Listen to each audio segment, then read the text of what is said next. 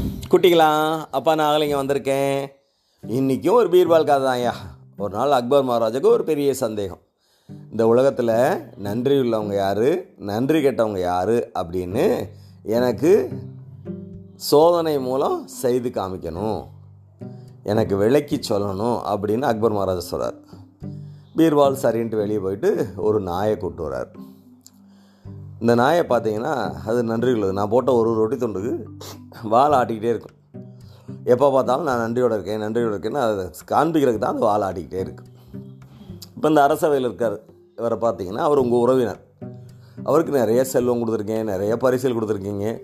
ஆனால் இன்னும் போதலை போதலைன்னு சொல்லிட்டு இருக்காரு. என்னைக்காவது உங்களை ஒரு புகழ்ந்து சொல்லியிருக்காரா? அவர் நன்றி கிட்டவருக்கு உதாரணம் அப்படின்னு விளக்கி சொன்னோன்னு அக்பர் மகாராஜா மகிழ்ந்துட்டார். இன்னொரு நாள் இன்னொரு கதையோட அப்பா வந்து உங்களோட சந்திக்கிறேன். அதுவரை நன்றி வணக்கம்.